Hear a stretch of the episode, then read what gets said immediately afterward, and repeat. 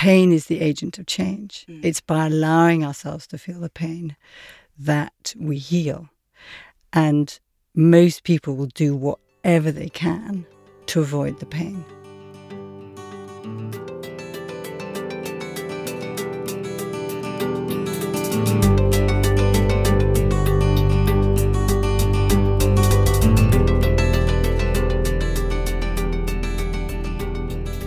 Everyone, my name is Angharad George Carey, and you're listening to Daddy Issues, a podcast dedicated to confronting fatherlessness, but more specifically, fatherlessness in successful people. I want this podcast to prove that regardless of whatever daddy issues you may possess, you can achieve anything you put your mind to. Fatherlessness affects so very many of us, and so it's time to start listening to each other's stories and opening up this topic as one that needs to be recognised, heard, and confronted.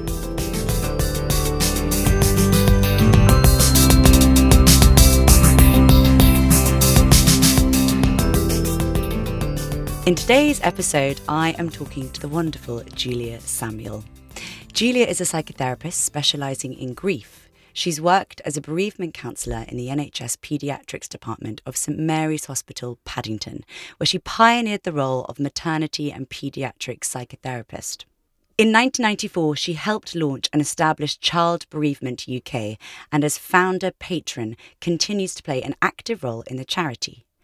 Julia was appointed an MBE in 2016 for services to bereaved parents of babies. She is the Vice President of British Association for Counselling and Psychotherapy and is an honorary doctor of Middlesex University.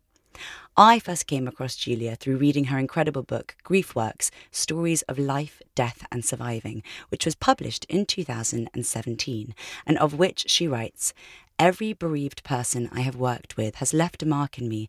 Grief Works is an expression of all I have learned from listening to hundreds of different people and aims to inform, support, inspire, and campaign for them. Julia, I feel so incredibly lucky to have you here. So, welcome to Daddy Issues, and thank you so much for coming on the podcast. It's a pleasure to be here. Nice to meet you. I reached out to Julia for a different reason to my usual guests.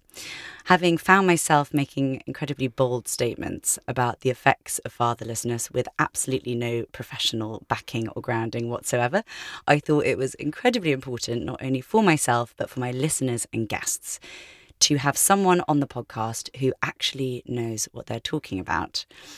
However, although, Julia, you aren't here for me to interview as I normally do, um, I did read something on your website about why you wrote your book, Grief Works, and I can't resist but ask you about it. You say, I would like you to know what has motivated me for the last 30 years to work with loss of the individuals who are grieving in the person they love. So I'd love to start there and ask you what has been that motivation and perhaps linking that to why you think you originally started being a psychotherapist in the first place. I mean, there are lots of reasons that led me to be a psychotherapist. And I, I think, as with most people, they're always very personal. Yeah. Mine, um, one of the reasons was that my mum was bereaved of her father, her mother, her sister, and her brother wow. by the time she was 25. And my father had his father and his brother die before he was 25. Oh my God. So I was brought up in a house that was happy and we had lots of happy times, but there were these black and white photographs um, of my aunts and my uncle and my grandparents who were never talked about. Mm. And so, and they were of a generation who fought in the Second World War. They were brought up by parents who'd who'd fought in the First World War, where death was never spoken about. You know, it was the generation what you don't speak about isn't going to hurt you. And I think that left a huge mark in me about finding out what wasn't spoken and finding ways of speaking it. Yeah. I mean, the other big reason that I do this job is I love connection. I'm a twin. Um, and I don't really believe in altruism. I get a lot more from it than I ever give through the relationships I build with clients and other people in the work that I do. Mm. It's actually so interesting that you, because it's through the power so my even the reason why I started this podcast is because through my own past year of of starting psychotherapy for myself, I just realized the power of speech. And for me at least, it was I mean, beyond invaluable. And having so many thoughts in my head, and also thoughts I never really eh, was able to ever articulate because, like you with your family and parents, you know, I grew up with, even though one Older, generation yeah. less, but my mum with her mother and her father, who my grandmother's German and grew up in Nuremberg. So I think that same sort of keep your trauma to Silence. yourself, silence. And then when obviously my dad died in this car accident that I was in, although there was probably slightly more, you know, we went to Winston's Wish for a weekend, but I think there was never really, you know, therapy or talking about it. Um, but yeah, I mean, I'm sure you've seen people transform just from speaking. I think it is. I mean, I think the key, it doesn't have to be with a therapist. Yeah. I think, I mean, there are so many aspects you've touched on. One is that we have this kind of magical thinking that if I talk about death, if I think about death, it might hasten my death or the person that I love. Mm. And that sort of it's dangerous and frightening to speak about. And that if I deny it and think it only happens to other people, then I'll keep a distance from it for myself. Yeah. Um, but also, you know, there are very many ways of expressing grief. So I, I think I agree that often we have a kind of um, washing machine of thoughts that run round, circle us in our own heads and change colour and intensity, but don't change while they remain inside us. And often through talking to someone who doesn't interrupt and just basically listens. And, you know, a trained therapist will do that, but you can do it with, with other people mm. you find out a narrative, and people need to have an, an understanding of both the story of what's happened to them and the meaning and the feelings that are associated with that story. And by kind of giving yourself the space and time to go internally, find the words, enunciate the words. As you enunciate them, the feeling emerges, and you have a much greater kind of 3D version of what's been holding you back or hurting you or, or um, frightening you. And, you know, as I say in my book, pain is the agent of change. It's by allowing ourselves to feel the pain that we heal. And most people will do whatever they can to avoid the pain. But I mean, there are, you know, like you talked about tapping, there are many ways of expressing grief, and it might be so. It might be through the body, it might be through painting, it might be through music, it might be through journaling. So it isn't just speech, but speech is a very common, helpful one. Mm. And also, speech really helps, for me at least, and I'm sure lots, you know, we all think so much. So, what it does is it, it helps, rather than thinking those words, you sort of say them out loud. And, and, and I noticed with my own sort of psychotherapy journey, and I, I totally agree, it's not about you can talk to anyone, but the beauty of speaking to a psychotherapist is firstly, they they're someone who you trust in a professional setting and they are there to listen. And it's about you. And it's about you, and you're allowed to be incredibly self centered. And that's, I found that quite difficult originally because it is, I don't know, we're sort of brought up to think that that's a bad thing. But actually, sometimes you really need that. You need to say, I feel this and I feel this. And there's some real liberation from that. Um, And a liberation from expressing feelings that you don't like about yourself. I mean, Yeah. often when people are grieving, they find versions versions of themselves they never want, really don't like, and feel quite profoundly ashamed of. totally. So, talking to someone in a kind of boundaried, professional um, way can be can be liberating. Mm, so liberating. Oh my God. you find your monster and express it, so you could be nice to your Yeah. friends outside. Oh my god, there are th- and there are things that you, and it all it's really interesting. It all is like now. I don't want to make this at all about. I keep going back to myself, but it's only because that's what I can really relate to with psychotherapy. The most personal is the most universal. Yeah. So it's fine being about you. Um, but I found it was all it all came as in in a, in a sort of um, one step after the next. So the first thing that you start that that you sort of start saying might just be manifestations of things that you don't realize are the thing that you eventually will get to if that makes sense. So something like so i used to suffer from social anxiety and and not in an obvious way but tightness and yeah yeah yeah. slightly dreading it oh and- totally. And you know dizziness in certain situations. And little did I know that was all linked back to this unresolved trauma and all these different branches off that you would think have no sort of connection. And that's what I found with sort of talking and psychotherapy was this amazing way to map out those things, put them all on the table, and then be able to digest and look at it as something which you can understand and and dissect and then let go of. I mean, if human beings, it's like we're understanding with the planet that, you know, you can't throw away plastic without it having consequences. Human beings are complex organisms that are multifaceted. Mm. And so if you injure one part of you, it will affect every part of you. Mm. And you can't hive off the part that you don't like and don't want to think about, thinking that it's going to mean that you can sort yourself out for the rest of the way that you operate in the world or how you function in the world. So we are, you know, we're affected by ourselves externally, Mm. but we're, we are very affected by ourselves internally. And the more we shut down, you know, I often think about it as bandwidth. So, you, I mean, the listener can't see my hands, but um, if you have pain one end of yourself and you have um, joy the other end, the more you block your pain, the more you also block your capacity to feel joy. So your Mhm. bandwidth is foreshortened. Yeah, yeah, yeah. So if you find ways of talking about the things that you didn't realize that were connected to your behavior and your experiences, Mm. then you you your bandwidth gets less and less. And we're very habitual beings. I mean, what's good about you is the earlier you intervene, Mm. The more flexible and open you become, and the more your kind of life chances and your outcomes are. The more people use the same defenses, be it alcohol or just emotionally shutting down. Busyness is probably the most common Yeah. now. Yeah.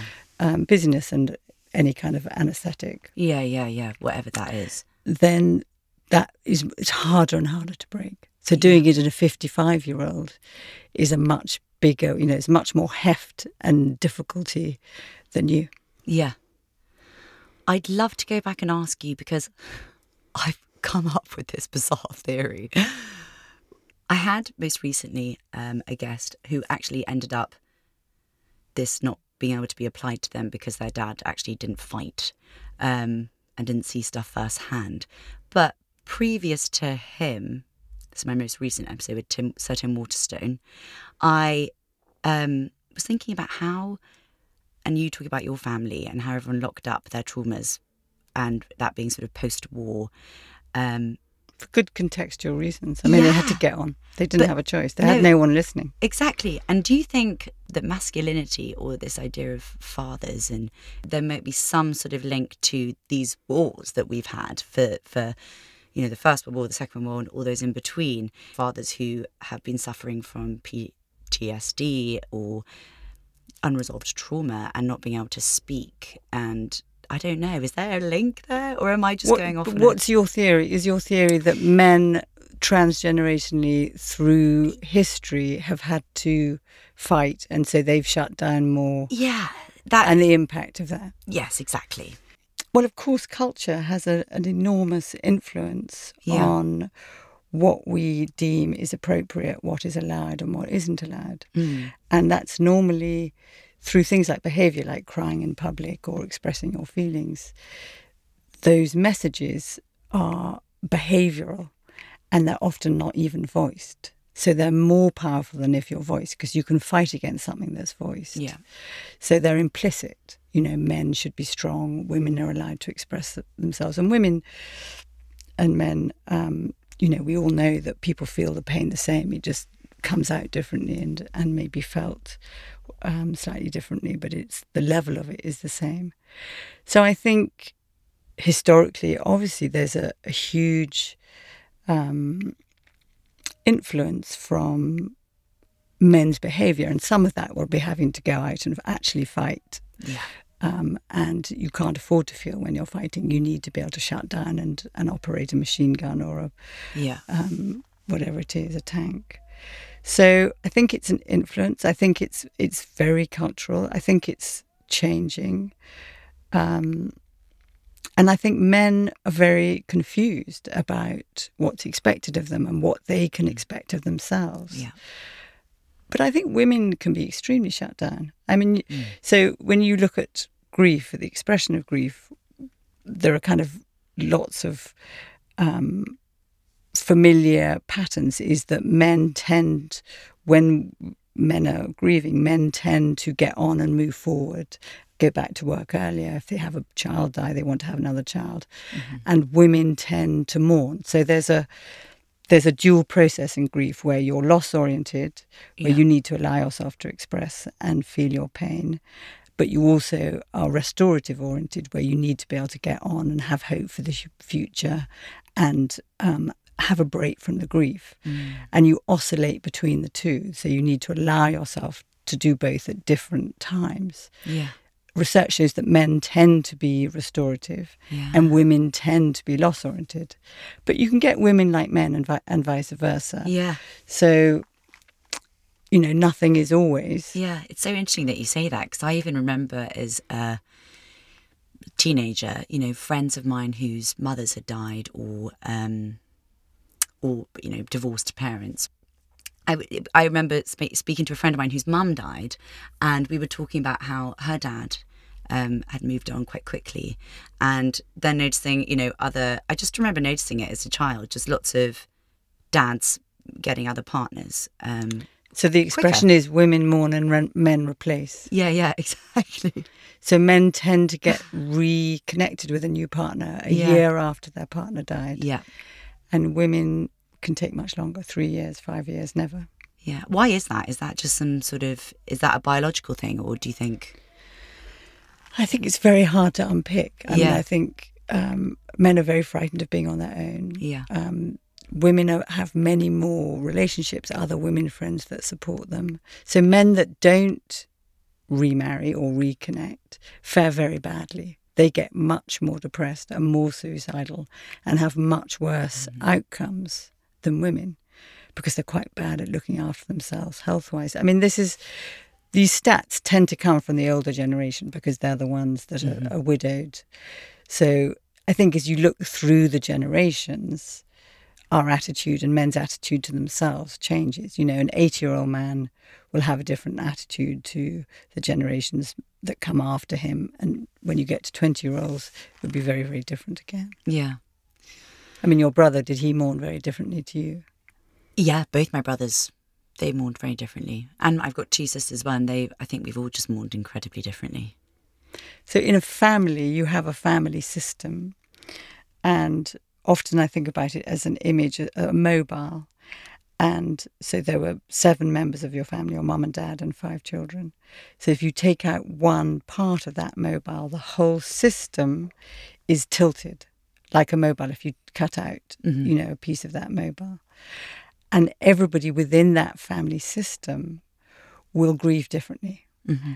And the thing that's very difficult difficult within a family so what works with families and gives best outcomes is if each member of the family does both give permission for everyone to grieve in the way that they do, but also talks about what's allowed Yeah. and how they do it, have open communication and trust. Yeah.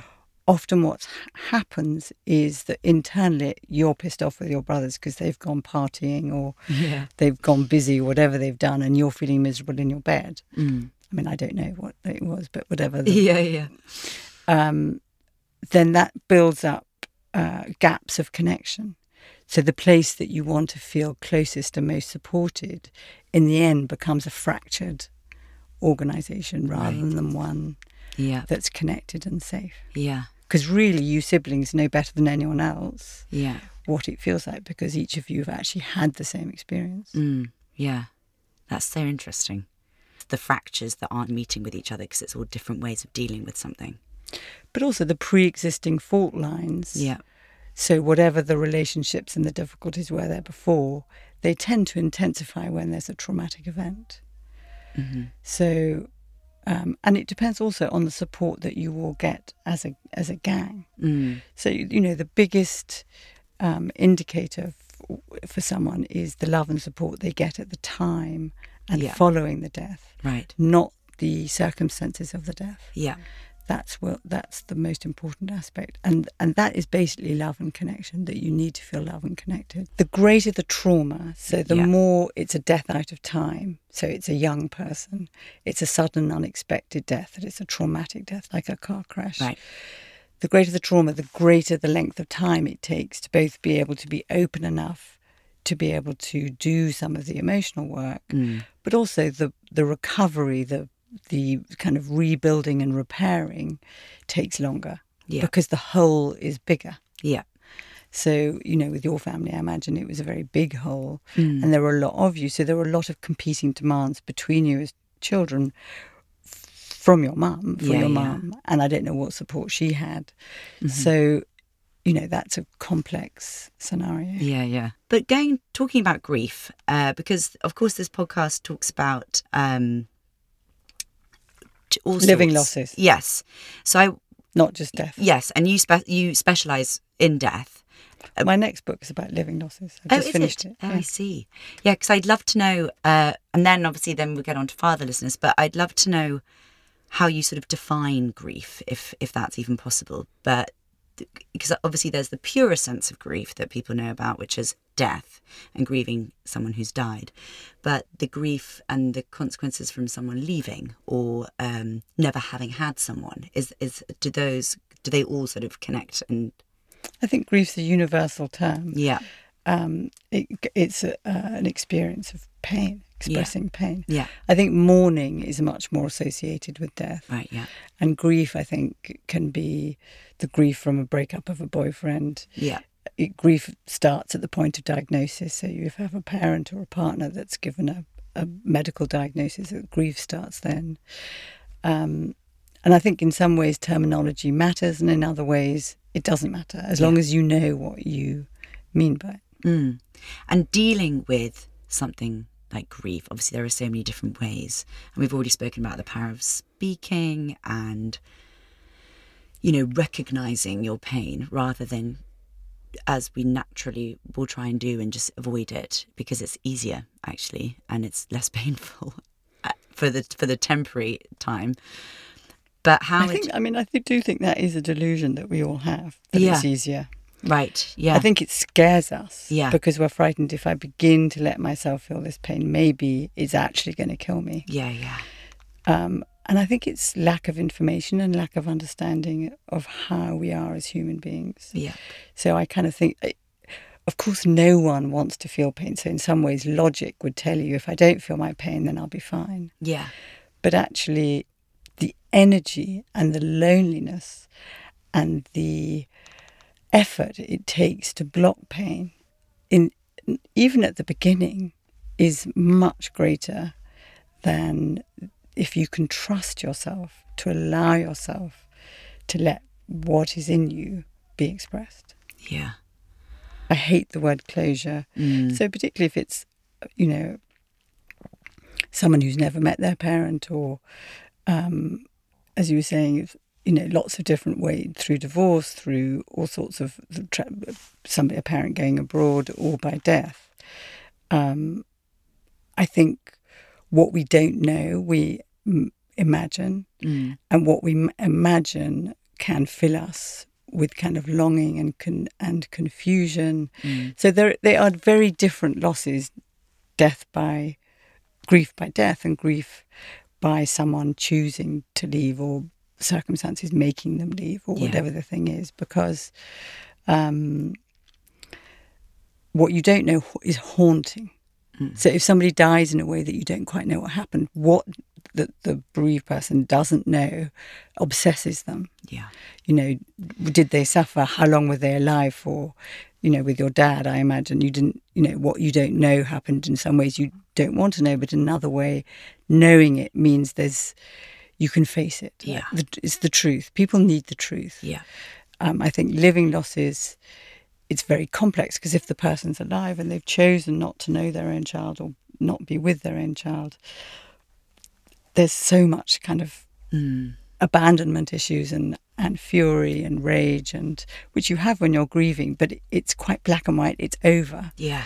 With the living loss it stays in you Yeah. so to get to the point of what i was trying to say i never think there's closure with bereavement i think um, how we grieve is by allowing ourselves to feel the pain and remembering the person that's died. So having touchstones to memory. So it may be by wearing something of theirs, it may be cooking their recipe, it may be walking where you always walk together.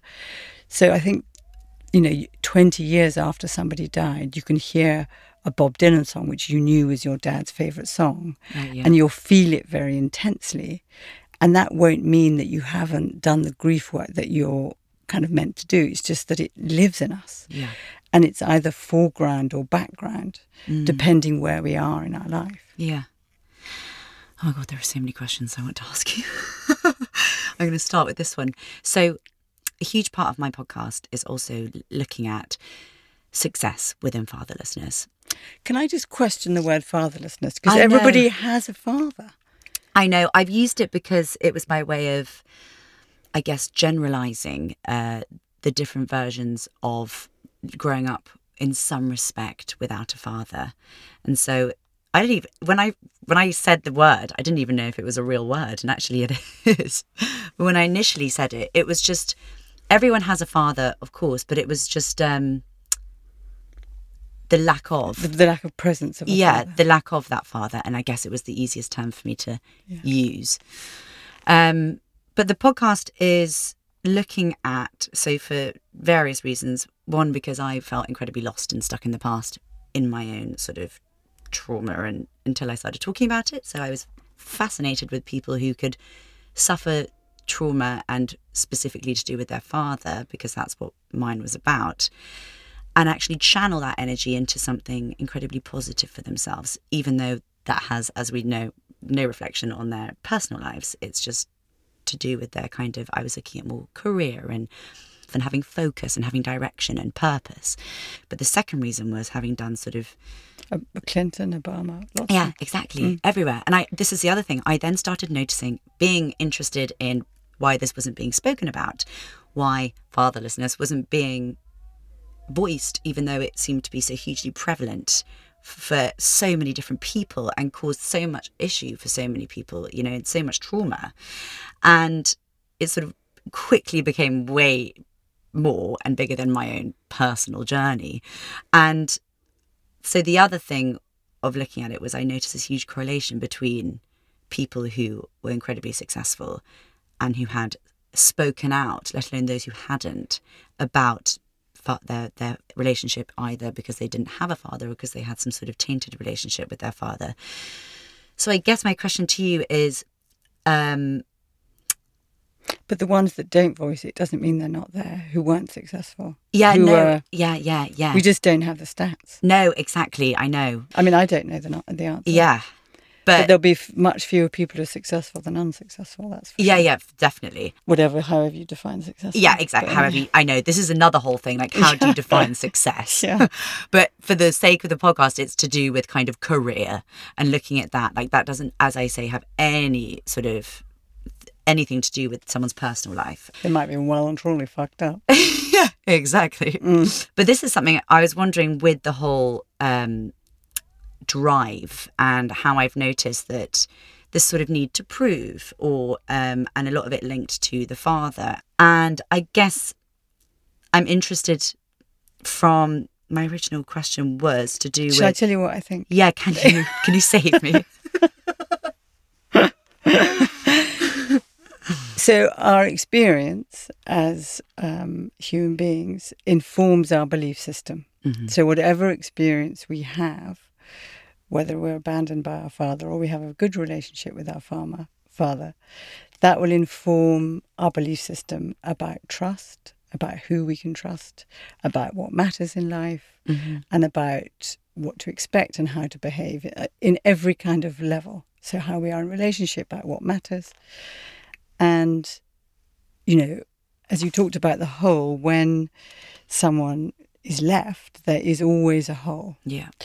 And how each of us reacts to that hole is is very different. Mm. And I think the types of people that you're talking about, which are the more kind of, as we short um, cut it, is sort of a a a are they called type A? You know, Right, who yeah. who Achievers. ch- achievers. Um, theirs is basically fuck you. I am going to be mm. okay. Mm. I am going to survive. So I'm mm. going to work incredibly hard. I'm going to do what I can, and it will come out in many, many different ways. From Yeah. Tim Waterstone, who obviously had a very conflicted relationship with his dad, to all sorts of other well-known and and um, sort of well-known people. And that and that's your answer. yeah. But, But, other people will go, I'm useless. yeah. And that's and I can't I'm I'm not loved, I'm Yeah. not lovable. yeah. There's no point. I'm gonna give up. And Yeah. then there's everything in between. Yeah. And actually, interestingly, even some of those type A's, as you say, were they still feel.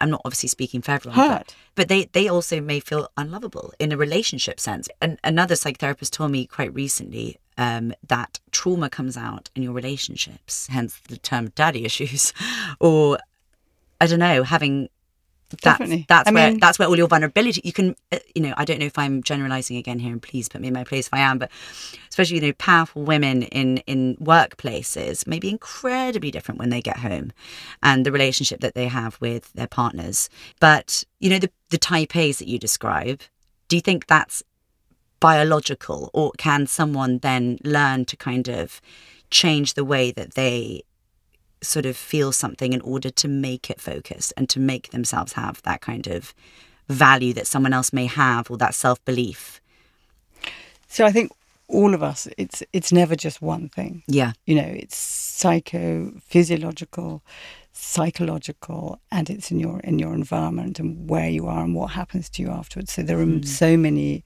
components. Um, but what we know is that if you have secure attra- attachment as a man or a woman or whatever, however you define yourself as a person, um, that will enable you to form, that will influence every aspect of your life, in forming relationships, in how you see the world, and how you kind of walk through your world. yeah Um, and I mean, that's that's it. So even, but what research also shows that you fundamentally to kind of, so no one has this perfect life of perfect mother and father of the sort of Waltons, but what research shows is sort of two things in ways that you only need one good parent. yeah So if you have one Yeah. good enough in the Winnicott term, one good enough parent, that is good enough yeah what we also know is that we we kind of do want to be brought up by a village. So we do need about nine people um, in our life that are interested in us and support us. So if we have enough of that, we can fare very well. Um, and if we're told the truth and have all sorts of other things that are involved, then we are likely to fare well in our life. And another question I'd love to ask is so I've noticed a huge, uh, and again, please put me in my place, but I've noticed. You ask big questions with very unsimple answers, I by the way. so there's never black and white. You want a black and white, but that's why that book, like you know, the ten rules of life. Life. People love that. Everyone wants ten rules. I know. If I do the ten rules, then I'll be fine. Yeah. But life is not like that. No, our brains are not like that. No, it's complicated. Yeah. And so fathers seem to really hold the baton when it comes to identity and self-worth. And the the word identity really comes up a lot when when when I during my interviews and f- especially for women self-worth and I think that self-worth is shown in relationships. Does that resonate with you at all? Um why is it that fathers seem to hold that baton more so than mothers? I mean, identity is a sort of having a, a sense of identity of all of you that you value, that who you find yourself to be is of value, is the cornerstone to mental health. So, again, this thing if, if you uh, are a young person or a woman who never had a relationship with the most primary male in your life, that was your dad, that will affect your self self esteem as someone who is worthy of love from men. And you know, the sort of um, way we often we often act out. One, we recreate the situation we have, hoping this time we're going to fix it. Mm-hmm. So you know, the common thing is women choose men who are unavailable, yeah. hoping that this time they're going to heal the wound and succeed in a way that they failed with their dad, but not doing it consciously. Yeah, yeah. Um, I mean, that's the most kind of common way. Yeah. But there are many ways that we um, get stuck. Mm. And the and the there are no you know, as I've said, there's no simple answers, but understanding ourselves, understanding the awareness of what our instincts are, what the motivations of those instincts are, how they've been informed by experience, the, the greater understanding we have of that, the greater knowledge we have of our own internal landscape, the more choices it gives us. Mm. So we fall into that hole very quickly. But the more knowledge we have, it gives us the the choice is to kind of take a breath, step back, think about it, and then decide, you know, there's this guy who I'm instantly attracted to. What is that about? I mm. know that he's whatever. I've heard all these things about him, but you know, I really like him, and I think it's going to be okay this time. Story of my life. um, then, then it might you might be worth rethinking mm. what what influences that because we feel far faster than we think. So 80% of decision making comes from our subjective experience and mm. not our thinking. Right. And that's true of everybody prime ministers, doctors. That's so interesting. Presidents. Yeah. So, our, again, our experience is informed everything in our system by yeah. everything. Yeah. So, the more understanding we have of that and what our default mechanism is, yeah. Then we, I mean, the big thing is to slow down mm. and kind of give ourselves a chance to talk to a girlfriend, to really work out for yourself or a boyfriend or whoever it is, or write a journal to yourself. What's that about? Because then you can yeah. make better choices and better decisions. Yep. But also, the research shows now, by the way, about fathers, because this is in my new book, that they are much more involved. So, yeah. kind of fathers from, you know, the 20th century you know, right up to about 15, 20 years ago, were really seen as absent, mm-hmm. that they were the main, because of the way society was made, they were the main breadwinner, um, and they were kind of lambasted for not being, not earning enough money if they didn't, but also for not being close enough and connected fathers. Yeah. But fathers themselves now are changing, and what they expect of themselves as fathers and what their partners expect from them as fathers is very different. Yeah. And that creates lots of questions and confusions, but it is it is very different that landscape yeah. now. Lots of questions and confusions, but also lots of room for fathers. Yeah, like paternity leave even or you know, Yeah. Or, or, more options for, for them. Yeah, for, so I know a lot men, of people yeah. who, you know, the mother might take six months off and then the father will take six months off and yeah. then they kind of you know rejig it i mean it's with flexible working you know life is really changing. Yeah yeah and how we parent how we partner how we work is really changing. Yeah. Oh definitely. And also this might come across quite bold but the you know in I, men have basically sort of repressed not only women but also themselves in terms of their expectations and the societal norms and all that kind of stuff. And that's all, as you say, changing. Um, and their need for connection. And just to yeah. go back to your thing about fatherlessness, the other thing that research shows is that it, when you're looking at identity, the the aspect that fathers have most influence is confidence. Oh, interesting. Yeah. And why do you think that is? Because I've, I mean, I've noticed that, but not had the backing to sort of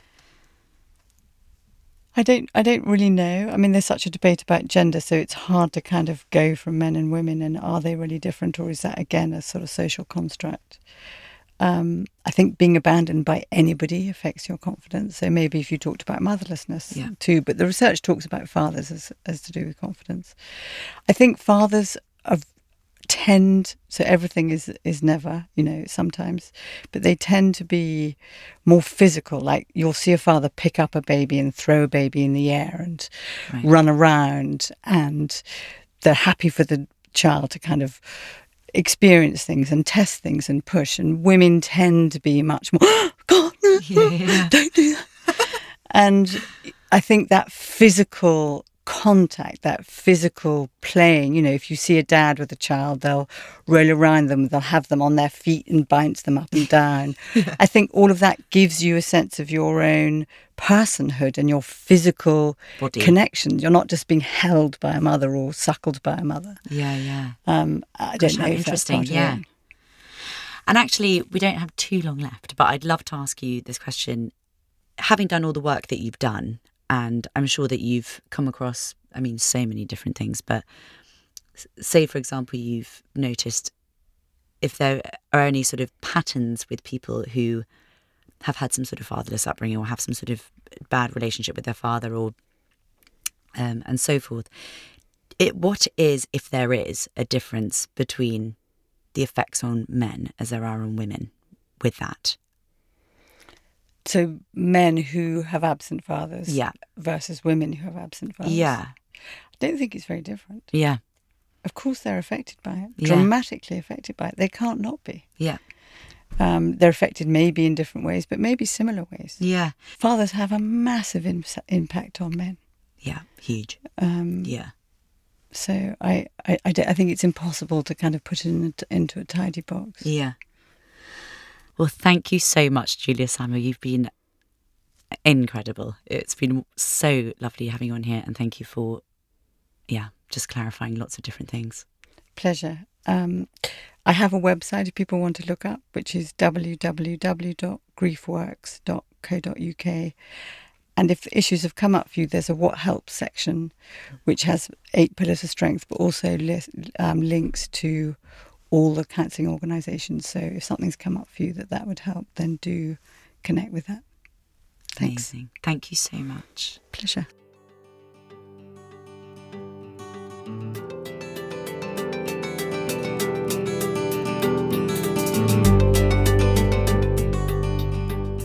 Thank you so much for listening and hope you enjoyed the podcast. As always, please don't hesitate to get in touch with us via our website, www.thedaddyissuespodcast.com. A special thanks goes out to Warren at Walkie Productions, who did all my sound, and Aaron and Ben at Interface, who did my website and graphic design. Make sure to subscribe to us on iTunes and Spotify to stay tuned with new episodes and, of course, spread the Daddy Issues message. Have a lovely rest of your day and thank you once again for listening.